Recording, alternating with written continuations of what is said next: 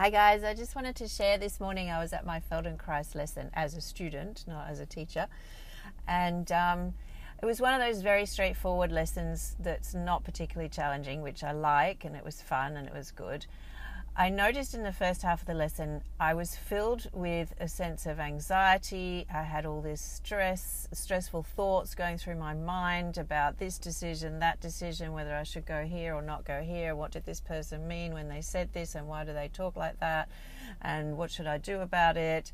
And I was getting frustrated about all those thoughts and also calling myself a hypocrite because only yesterday I was publishing this podcast saying that I control my thoughts, and here I was unable to control my thoughts, and off we, off we went. So I started to f- make myself make myself focus on the lesson, which is after all why I was there, because uh, I was totally distracted.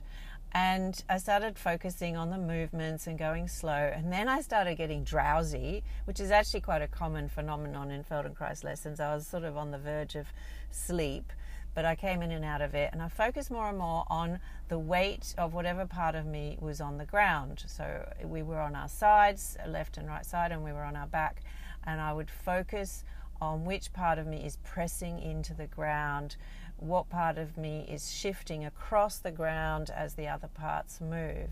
And this became kind of this mesmerizing, um, calming force.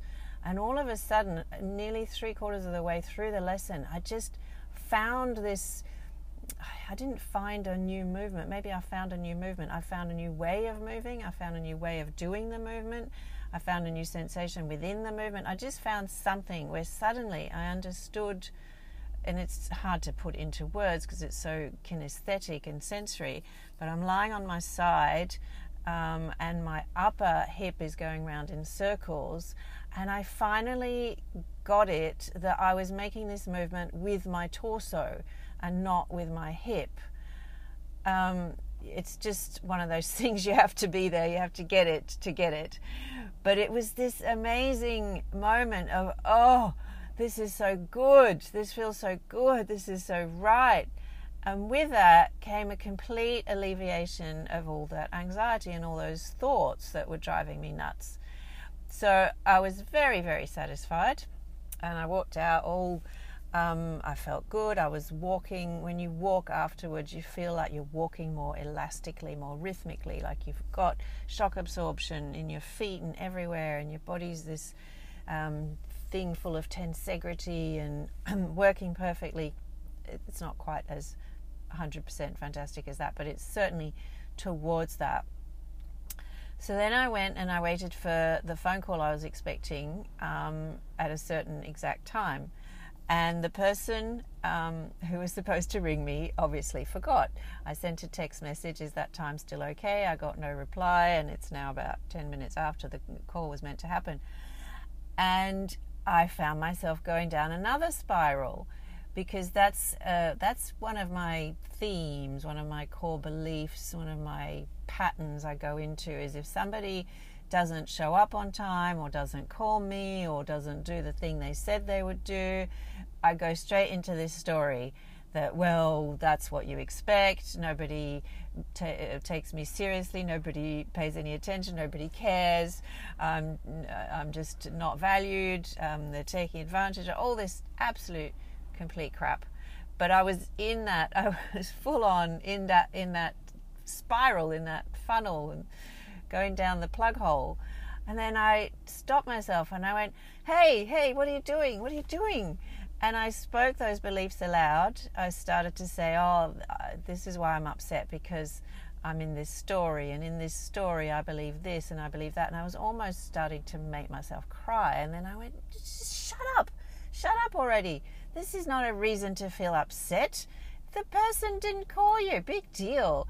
They're doing something else. They forgot. They're caught up in something. They something happened to them. Whatever. It's not for me to be affected emotionally by something that happened in someone else's life in another city that has nothing to do with me. It's for me to decide what emotion I'm going to have. And as soon as I said that out loud in my car in private um, with a bit of expletives and with the oomph and the voice and the, the assertive um, expressiveness, everything was fine. Everything melted away. I totally felt cool. I laughed about it, and it was all good. So I'm saying this, I'm sharing this because of what I said yesterday about controlling one's own thoughts and being uh, noticing one's own thoughts and being on top of them. And I don't want that to come as a, um, oh, well, if you're depressed, then it's all your fault because you haven't controlled your thoughts enough. Because I've certainly been on the receiving end of that type of attitude. Not so much when I was depressed, although at that time, but um, particularly in a physical training scenario in gyms. I've, I've been the recipient of this not quite vocalized but implicit idea that I mustn't be trying hard enough or I mustn't be I must be just a bit lazy if I can't do a pull up yet or as many push ups as somebody else. And it's very frustrating and it's very annoying because you are trying really hard. You're just not there yet. So I'm not saying that you can control your thoughts and therefore if you don't, you're lazy. Um, that's not at all what I'm saying. What I'm saying is we all have a certain degree of agency over our actions and our thoughts and our emotions. Now, whether or not we are practiced at doing that, whether we are good at doing that, whether we've acquired that skill, that's a whole other conversation. Maybe we're a complete beginner. Maybe we still need to start from the beginning learning these things just like if you were learning to play an instrument you'd never even seen in your life, you would not be very good at it for quite a while, but you would just keep plugging away and keep practicing and talk to other people who play the instrument and get a different teacher and try a different technique and try a different way of holding the instrument and listen to someone who can play it really well and then listen to someone who doesn't play it really well and listen to different styles. And over time, you would get better and better if you did all those things. And this is the same. I'm not very good at it, but I had two wins today, so I'm pretty proud of myself. And so, all I'm suggesting is if you don't succeed, don't give up. If you don't succeed, just put it down to I'm still learning. Just the way you wouldn't get cranky at a little kid who's just learning to walk and who falls down and then stands up again. But that little kid doesn't go, oh shit, I fell down. Oh, well, I mustn't be any good at walking then. I won't bother trying. No, it just gets up again, tries again, and it keeps doing that because all kids do that. They spend the whole first few years of their lives doing that with their motor skills.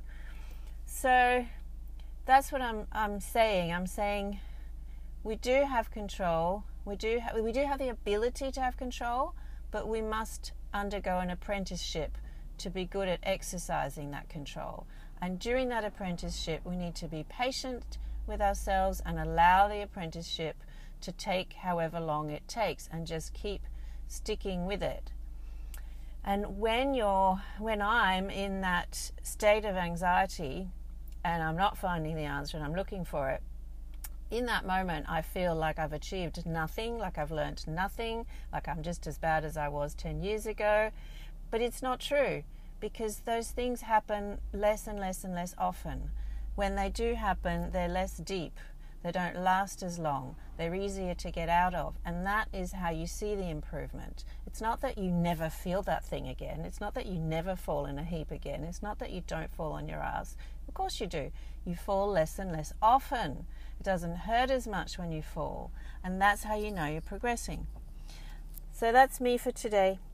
And um, hope that was of some use. See ya.